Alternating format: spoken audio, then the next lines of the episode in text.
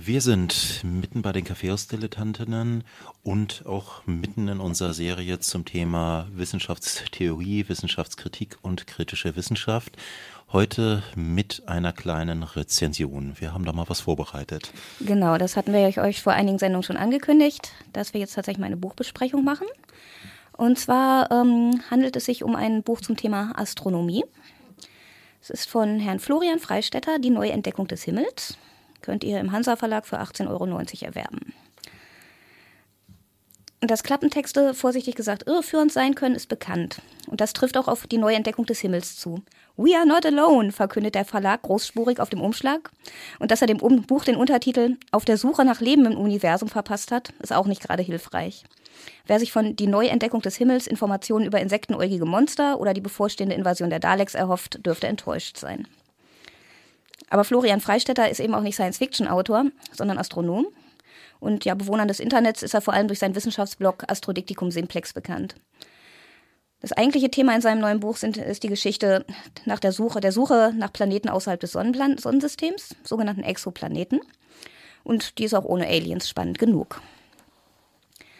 Seit einigen Jahren sind Meldungen über die Entdeckung weit entfernter Planeten keine Sensation mehr, auch wenn die Medien immer wieder versuchen, diesen Eindruck zu erwecken. Verfolgt man die entsprechenden Schlagzeilen, kommt man mit dem Zählen kaum hinterher, wie viele angebliche zweite Erden inzwischen gefunden wurden. Bei der Alltäglichkeit dieser Meldungen vergisst man leicht, dass der erste Planet eines sonnenähnlichen Sterns wohl gerade einmal 20 Jahren gefunden wurde und dass derlei Entdeckungen nicht mal einfach so nebenher gemacht werden. Schließlich ist die einzige Information, die der Astronomie über ihr Untersuchungsobjekt zur Verfügung steht, das kleine bisschen Licht, das von anderen Himmelskörpern auf der Erde ankommt. Daran erinnert Freistetter in seinem Buch anschaulich, indem er beschreibt, mit welchen trickreichen Analyseverfahren den Leuchtpünktchen am Himmel doch auch noch, auch noch das letzte bisschen Information entrissen wird. Ein winziges Hin- und Herwackeln oder eine nicht minder winzige regelmäßige Verdunklung eines Sterns müssen zumeist genügen, um auf die Existenz von Planeten zu schließen. Lediglich ein Dutzend Exoplaneten konnten bisher direkt fotografiert werden. Bei, bei allen anderen bis heute bekannten, und deren Zahl nähert sich der 2000, muss man sich mit dem indirekten Nachweis begnügen. Damit ist aber immerhin klar, was vor wenigen Jahren noch, un, noch umstritten war. Planeten sind im Weltall keine Ausnahme, sondern die Regel. Und damit kommt natürlich auch Florian Freistetter am Ende nicht um die Frage herum, ob Leben, intelligentes gar, vielleicht ähnlich weit verbreitet ist. Seine Antwort, also Achtung, Spoiler-Alarm, ist erfrischend sachlich. Wir wissen es nicht. Aber vielleicht können wir es herausfinden. Die Neuentdeckung des Himmels ist auch für Laien gut, gut verständlich geschrieben, während Wissenschaftsnerds viele Fakten bereits bekannt sein dürften, da das Buch notwendigerweise auch einen Abriss der Geschichte der Astronomie darstellt, was den Unterhaltungswert der Lektüre allerdings keineswegs schmälert. Allerdings noch eine kleine Bitte an den Autor, also er könnte gerne seinen exzessiven Gebrauch von Ausrufezeichen ein bisschen eindämmen. Wie er selber zeigt, ist das Universum ja auch so schon aufregend genug. Ja, das war eine so schöne Rezension, dass ich der praktisch kaum was hinzuzufügen habe. Insofern nur noch mal einen kurzen Kommentar, bevor wir dann in die Diskussion einsteigen. Ja, ich hörte, du warst nicht ganz so zufrieden. Na, Populärwissenschaft bzw. Populärwissenschaftskommunikation fließt äh, nicht so gut wie immer irgendein Verständnis von Wissenschaft, äh, von Wissenschaft ein. Und wenn Bücher wie dieses jetzt äh, eine Fortschrittsgeschichte gleich im ersten Kapitel äh, erzählen und äh, dies als eine uralte Frage verkaufen, die jetzt äh, sozusagen äh, erst, ähm, wo, äh, bislang hatten wir uns Jahrhunderttausende lang gefragt, jetzt wissen wir oder so etwas, äh, lässt das natürlich äh, sozusagen Böses ahnen. Allerdings irgendwie sozusagen muss der Stoff ja auch an die LeserInnen gebracht werden. Ähm, Trotzdem insofern dürfte es keine gute Idee vielleicht gewesen sein, mit einem geschichtlichen äh, Exkurs einzuleiten, gerade da ja feststeht, dass sich dabei um eine Vorgeschichte des heutigen Kenntnisstandes geht und sagen wir die philosophischen und historischen äh, ähm, Fakten, Untersuchungen oder so etwas keine äh, so zentrale Rolle äh, spielen. Allerdings, wer diese Schwächen sozusagen in, in äh, philosophischen, historischen Nebenkriegsschauplätzen übersehen kann, ähm, hat es auf jeden Fall mit einem großartigen Buch zu tun. Äh, Zweifel würde ich einfach das erste Kapitel überspringen. Ähm, denn es ist eindeutig beeindruckend, wie detailliert, aber immer noch äh, verständlich und anschaulich Freistädter äh, in diesem Buch schreibt. Ähm, man merkt letztlich seine Begeisterung und seine wirklich überspringende, ansteckende Begeisterung, wenn er über sein eigenes Fachgebiet, und das ist nun mal die Astronomie, nicht die Wissenschaftstheorie, nicht die Geschichte, äh, schreibt. Zumal das Bild nun deutlich komplexer ist, was er da vermittelt, als alles andere, was aus Funk, Fernsehen und ähnlicher Populärwissenschaft äh, sozusagen bekannt ist. Ähm, was besonders beeindruckend ist, weil es sich ja um ein relativ neues Feld des Wissens handelt. Also da sozusagen äh, Spekulationen als solche deutlich, äh, deutlich gemacht sind, was natürlich auch so eine Stärke äh, dieses Buches meines Erachtens ist beispielsweise Stellen, wo grobe Vereinfachungen äh, zur Verständlichkeit vorgenommen wurden, dies dann auch noch mit Fußnoten deutlich gemacht wird. Also ähm, in diesen Bereichen eindeutig, eindeutig interessant. Also ich könnte sagen, er sollte weiterhin über Dinge schreiben, äh, von denen er was versteht, sozusagen. Ja, aber dann erläuter ähm. doch mal, wo denn genau dein Problem liegt mit diesem ersten Kapitel, mit diesem geschichtlichen Abriss. Gut, Beweisstück Nummer eins für die Fortschrittsgeschichte sozusagen schon in der Einleitung. Ähm, erst seit wenigen Jahren haben wir konkrete Antworten gefunden. Naja, so typische Philosophennörgelei wäre, nee, mittlerweile haben wir gelernt, andere Fragen zu stellen, vielleicht produktivere, aber ähm, naja, eine Seite, äh, eine Seite weiter geht's weiter. Ähm, ähm, auf dem Weg zu einer Antwort mussten wir philosophische und religiöse Dogmen überwinden.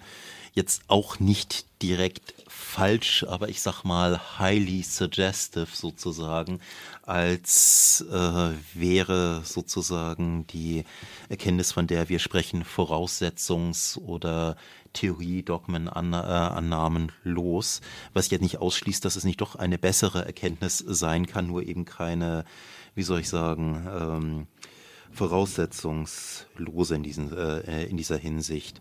Richtig schön oder richtig schönes Beispiel für das, was ich sozusagen an dieser Art von Geschichtsschreibung zu mäkeln habe, einmal ganz davon abgesehen. Es ist klar, hier werden auf ungefähr 17 Seiten 2000 Jahre Philosophiegeschichte abgehandelt, dass das äh, selbst für Populärwissenschaft weder Philosophinnen noch HistorikerInnen irgendwie befriedigen kann, ist äh, klar, bei so einer kompakten Darstellung der Geschichte müssen sozusagen Geschichten erzählt werden. Ähm, was hier eine vergleichsweise konventionelle Geschichte ist. Vielleicht ist das auch das, was mich da am meisten sozusagen dran gestört hat. Ähm, Seite 29 zum Beispiel, ein schönes ähm, äh, äh, Beweisstück, also dass hier das 17. Jahrhundert sozusagen als Wendepunkt der Menschheitsgeschichte äh, dargestellt wurde.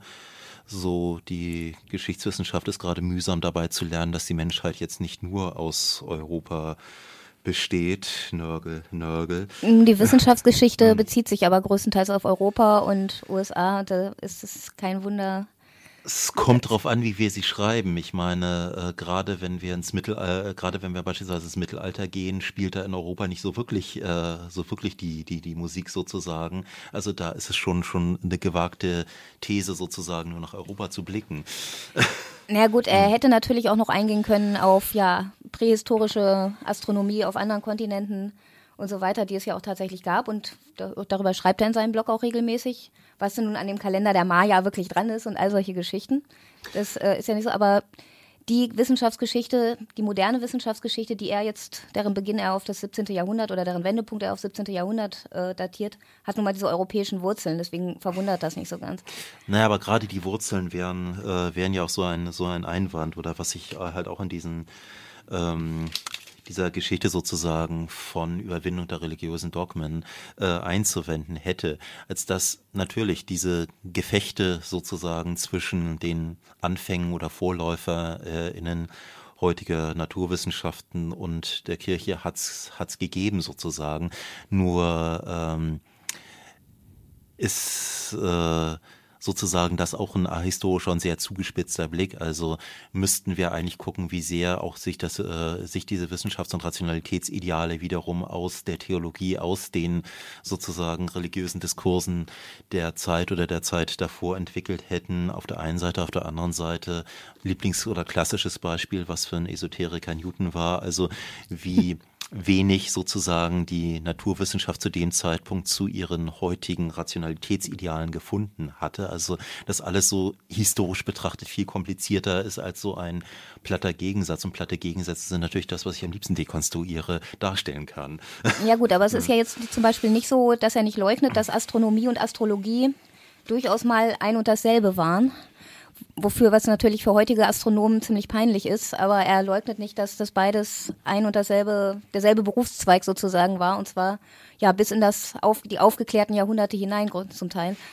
Klar, er leugnet es nicht, aber wie soll ich sagen, die Story äh, von Wissenschaft oder das Bild von Wissenschaft, was sozusagen bei dieser dann doch sehr linearen und sehr auf äh, Fortschritt zentriert auf, äh, sagen wir mal, die europäische äh, Entwicklung, nicht die, sagen wir, anderen Einflüsse, vor, äh, Vorläufer und so weiter, ähm, konzentriert ist und ähm, eben dieser so klare Gegensatz zwischen, äh, zwischen den Weltbildern, das, das zeugt, ja, zeugt von einer etwas, sagen wir, ahistorischen Sichtweise auf äh, Wissenschaft, äh, Wissenschaftsideale. Ähm, weshalb ich eben auch so, wie soll ich sagen, angenehm überrascht bin, wes, dass, äh, dass, wenn es dann sozusagen um die Fakten geht oder wenn es sozusagen um das eigentliche Thema des Buches geht, äh, er es auch so schön schafft, sozusagen Spekulation, Brüchigkeit, äh, und äh, solche Sachen des Wissens äh, tatsächlich darzustellen. Also eben nicht da eben nicht grob vereinfacht, wenn es um sein Fachgebiet geht, nur wenn es um Geschichte oder Philosophie geht. hm. Oder zumindest soweit ich das hier jetzt beurteilen kann. Ähm, sehr, sagen wir, auch mit ein bisschen Hintergrundwissen auf Seite 80 äh, noch eine Formulierung, die ich sehr entlarven fand, sozusagen. Es bleibt uns äh, fürs Erste keine Wahl, klammern uns die Aliens auf eine gewisse Weise vorzustellen, wenn wir darüber spekulieren. Erstmal wieder auch schön, dass er klar macht, wie sehr wir da spekulieren. Aber zweitens, äh, diese Denkfigur oder diese, diese, diese Formulierung, es bleibt uns ke äh, keine andere Wahl, äh, denke ich, vorsichtig, genau. Ja gut, ähm, hm. Er geht natürlich auf diese Kritik ein, die der Astrobiologie häufig vorgeworfen wird, dass man eben, dass sie zu beschränkt seien in dem, wie sie sich Aliens vorstellen. Und er macht das eben ganz bewusst. Ähm, ja gut, ich nehme mal an, da steckt da auch so ein bisschen Druck vom Verlag hinter, dass er doch da irgendwie die Aliens einbauen muss. Das sind also jetzt nicht die spannendsten Passagen, wo er sich ausmalt, wie Alien-Zivilisationen, fremde Zivilisationen die Erde entdecken könnten. Wobei er eigentlich nur die technische Entwicklung, wie ja analog der der Menschheit darstellt, weil anders könne es gar nicht laufen, so ungefähr mhm. ähm, ist es dargestellt. Und die werden dann genau dieselben Instrumente entwickeln, wie wir sie auf der Erde und vielleicht noch ein Stückchen fortgeschrittener. Aber ja gut, wie gesagt, ich habe so ein bisschen das Gefühl, da saß ihm der Lektor im Nacken mit einem, jetzt musste aber unbedingt und dass er das eher widerwillig, diese Passagen da reingeschrieben hat. Na gut, wohlwollend könnten wir sagen, dass äh, sozusagen alle Schwächen äh, äh, auf die, die Erwartungen zurückzuführen sind. Ja, aber du musst doch noch erzählen, wie es dazu kam, aber du musst doch noch die Vor, äh, Vorgeschichte machen und äh, die, die, die Astrobiologie, die können wir doch nicht weglassen oder so etwas. Ähm, denn wie gesagt, in seinen Kernkompetenzbereichen ist es, äh, ist es ja großartig. Nur es fällt halt in diesen Randbereichen immer wieder auf diese sozusagen Story einer linearen Entwicklung, Story einer, ich hätte fast gesagt, Alternativlosigkeit äh, ja, gut, aber für zurück. Diese, also jetzt speziell für diese Beschränkung, wir können uns Leben erstmal nur so vorstellen wie auf der Erde, da bringt er auch gute Begründungen. Natürlich könnte es andere Lebensformen geben, aber wir wüssten absolut nicht, wie wir sie entdecken sollten, weil wir einfach nicht wissen, wie es aussieht. Und man kann so ein paar ja, spekulative Annahmen machen, man es gibt gewisse chemische Grundlagen, die für einen Stoffwechsel etc. Hm. vorhanden sein müssen.